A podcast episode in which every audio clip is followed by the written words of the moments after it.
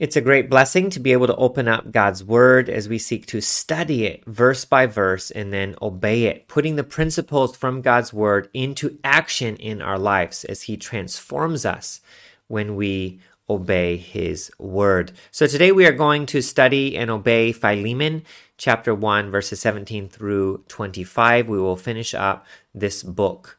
And again, this letter is written from Paul to Philemon. He had a house church in his home. It's written in regards to a runaway slave, Onesimus, who had run away to Rome, had become a believer there, served together with Paul, was quite close with Paul, and Paul uh, sends him back in order to ask forgiveness from Philemon and in order to have them reconciled in their relationship. So Paul's request has been that Philemon should receive Onesimus and also restore Onesimus. And there seems to be an implication that he wants Philemon to set Onesimus free. So let's read verses seventeen through twenty-five. We'll see in this part, Paul ups the ante, so to speak, and he makes this request, this appeal, very, very personal. So this is a very personal interchange between Paul and Philemon. Verse seventeen says, "So if you consider me your partner, receive him as you would receive me. If he has wronged you at all or owes you anything, charge that to my account. I, Paul, write this with my own hand. I will repay it, to say nothing of your owing me, even your own self. Yes, brother, I want some benefit from you in the Lord. Refresh my heart in Christ. Confident of your obedience, I write to you, knowing that you will do even more than I say. At the same time, prepare a guest room for me, for I'm hoping that through your prayers I will, I will be graciously given to you. Epaphras, my fellow prisoner in Christ Jesus, sends greetings to you, and so do Mark, Aristarchus, Demas, and Luke, my fellow workers. The grace of the Lord Jesus Christ be with your spirit." Okay, so Paul again is making the appeal to Philemon to receive and restore Onesimus. And he's he's shared different things in his appeal, and this part will be a very, very personal appeal. He says, "If you consider me your partner, then you should receive him as you receive me." So Paul is pulling out all of the stops. In these verses, he is going to emphasize his own relationship with Philemon. Now, there are many reasons which Philemon should receive Onesimus back as a brother. If all of the other reasons failed to convince Philemon, this was Paul's trump card. Paul was in essence saying, if you won't do this for him, or if you won't even do it for rightness sake, do it for me. And rejecting him, rejecting Onesimus, is then made equal to rejecting Paul himself. Now, Paul lays out a very compelling argument, and he puts the charm on. Now, we do not see in Scripture how Philemon responded, but it's hard to imagine that he would deny this request. We see in Proverbs two, verse six, it says, "The Lord gives wisdom, from his mouth comes knowledge and understanding."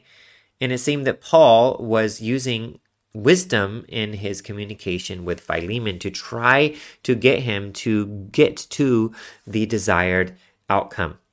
Paul uses every way he can to try to convince Philemon to do the right thing. He utilized logic. He utilizes his personal relationship with Philemon. I think the wisdom to do it in this way was from God. What is the application? Well, this is not about manipulation, because manipulating is getting someone to do something probably that they shouldn't do. But this is about convincing. It's about using every tool in the toolbox to convince others to do what is right. And it's according to the wisdom of God. So convincing people to do what is right is a good thing. And this, if Philemon would listen to Paul, then it would help him in his relationship with the Lord. It would help Onesimus, and it would help them in their relationship with each other. Now, Paul asks him to receive him as you would receive me. Paul is encouraged to treat Onesimus as he would treat Paul. Now, that's a very high standard, and it reminds us that forgiveness is more than just mumbling some words. It's okay. Forgiveness is reflected by action. You cannot claim to forgive someone if you still hold what they did against them. Now, there might be some rare cases where forgiveness does not include restoration, uh, perhaps in cases of uh, spousal abuse, for example, or things like that. Then forgiveness maybe doesn't guarantee uh, restoration between the parties. Or maybe uh, more information or more evidence might be appropriate to see how someone has grown and to establish back more credibility and trust. But if you tell your friend, I forgive you, but I don't ever want you to step foot in my home again, odds are you haven't forgiven them. If you tell your spouse, I forgive you for adultery, but I'm filing for divorce tomorrow, you're kidding yourself. This doesn't mean that forgiveness absolves the offending party of all consequences. In many situations, forgiveness may not guarantee restoration to the exact same relationship as before.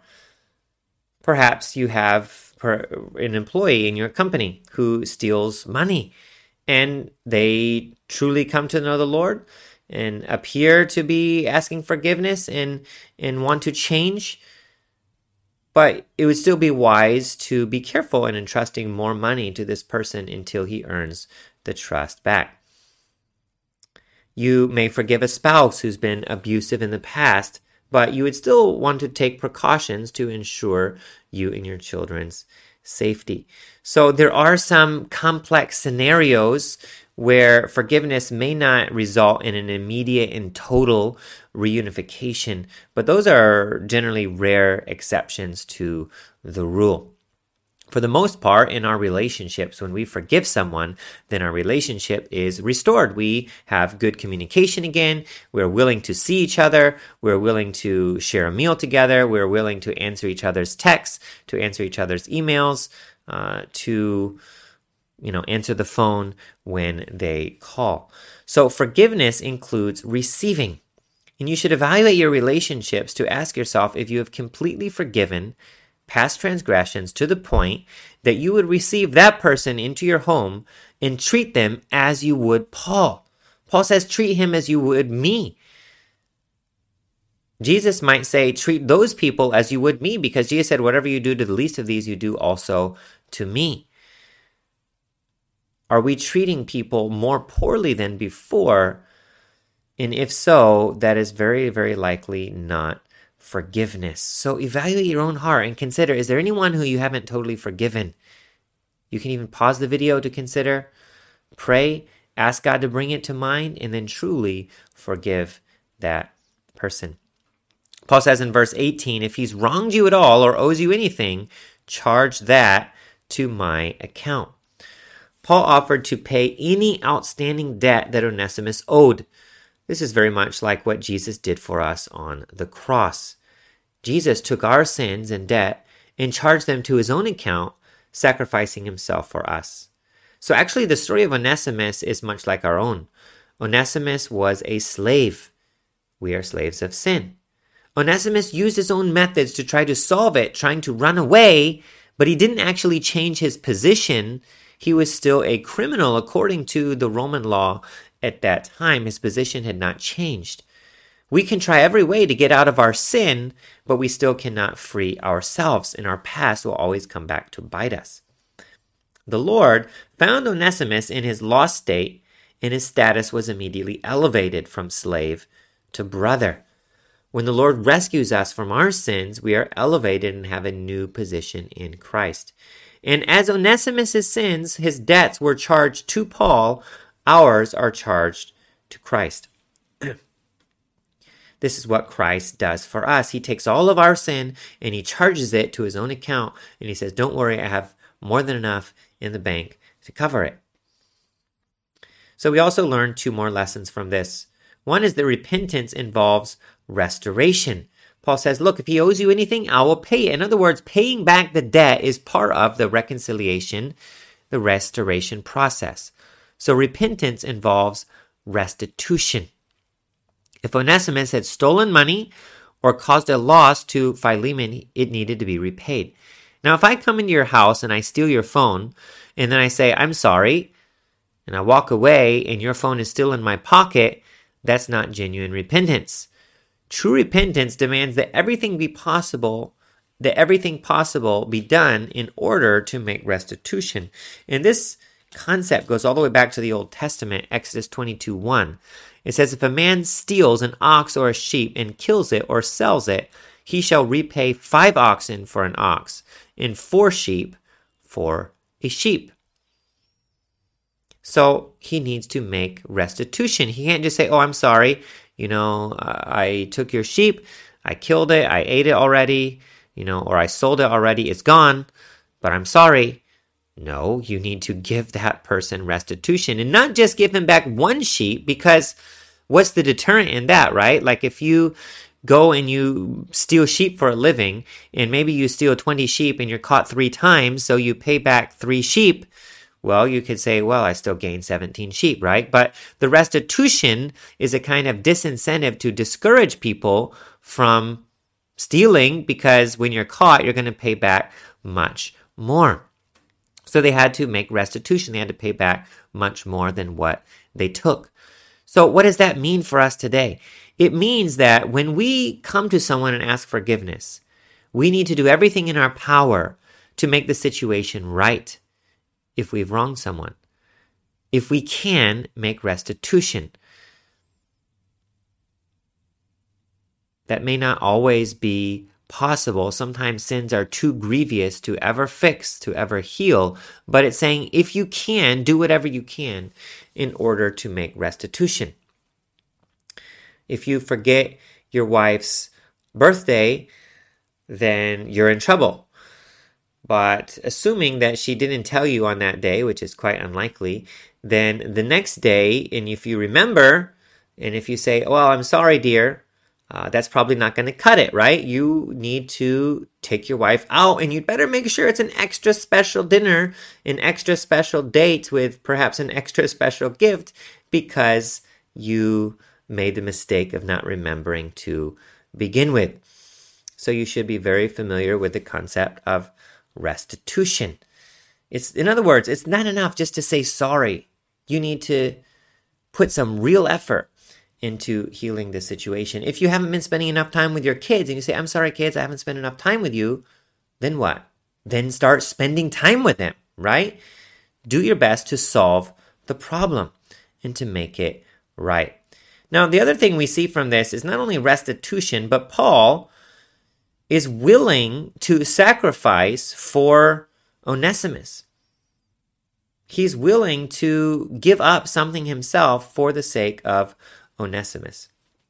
So he's sacrificing for others. It's a good example. Now, moving forward, verse nineteen, Paul says, look, I write this with my own hand. Paul often had other people transcribe his letters, but writing with his own hand made it very personal and showed how important this request was to him. And he says, don't worry, I will repay it.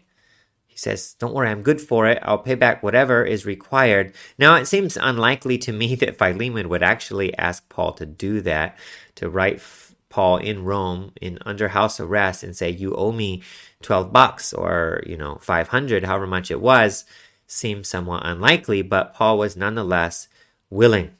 Now, I find this next phrase very interesting. Paul says, to say nothing of your owing me even your own self. Hmm. Well, we can call a spade a spade. Paul lays it on pretty thick. He mentions that Philemon is heavily indebted to Paul. Now, it's unlikely that this is a reference to any financial debt. Paul was a poor missionary. More conceivably, this is a reference to some spiritual blessings Philemon had received due to Paul's influence on his life. Perhaps Philemon's salvation was a result of Paul's ministry. We don't know exactly the relationship we had before, but Paul is like calling it in, so to speak. He's saying to say nothing of, but he's he's reminding him of this, that, that look, you owe me, so do this for me. Right? He prefers that Philemon do it for the right motivation, out of sincerity of his heart, because he should forgive Onesimus. But just in case, Paul makes this appeal very, very personal and says, basically, you owe me and you should do this for me. So Paul is very, very persuasive. It's hard to imagine that Philemon would deny this request made in this way. So yeah, Paul is very, very experienced at this point. And we should remember again, the thing he's asking them to do is not for his own sake, it's for theirs, and it is good for them. So he's not, you know, doing some trickery in order to get some personal benefit. In fact, he was losing Onesimus's company by sending him back. All right, verse twenty, yes, brother, I want you, I want some benefit from you in the Lord. Refresh my heart in Christ. Now, if we remember Paul's compliment to Philemon at the beginning of this chapter in verse seven, he says, the hearts of the saints have been refreshed through you. And then here, he asks, he says, refresh my heart in Christ. So he's basically saying, look, you have a spiritual gift to refresh people's hearts. When people go, come to your home, they leave feeling refreshed, rejuvenated, filled with energy as they're uplifted in their spirits. Now, what you've been doing for all of the other saints, do for me in this situation. I will be so joyful, so thankful if I hear good news about your report to this letter. Now, Paul says in verse twenty-one, knowing of your obedience, I write to you, knowing that you will do even more than I say.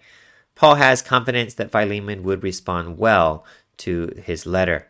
He expected that Philemon would go above and beyond and do even more than what was required. So this statement puts the ball in Philemon's court. Philemon was free and even encouraged to think about what more could he do. He says, look, I know you'll do more. So then Philemon's thinking, hmm, what more can I do? I can forgive him. I can perhaps free him from slavery. And then what more can I do after that? Maybe I can help him get set up in a, in a job of his own or in a place of his own. You know, there would be many other opportunities for Philemon to go above and beyond. So let's go above and beyond in our service to others. Think of someone who has wronged you. Have you forgiven them? If so, consider what act of kindness could you do on their behalf to show them that all is well. Can you go above and beyond to serve that person?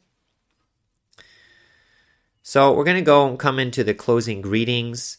Verse twenty-two, he asks him to prepare a guest room for him. Uh, Paul hoped to visit Philemon in person. Hospitality to visitors was ingrained into the culture. It would be unthinkable to allow a visiting missionary like Paul to have to scrounge around the town for accommodations.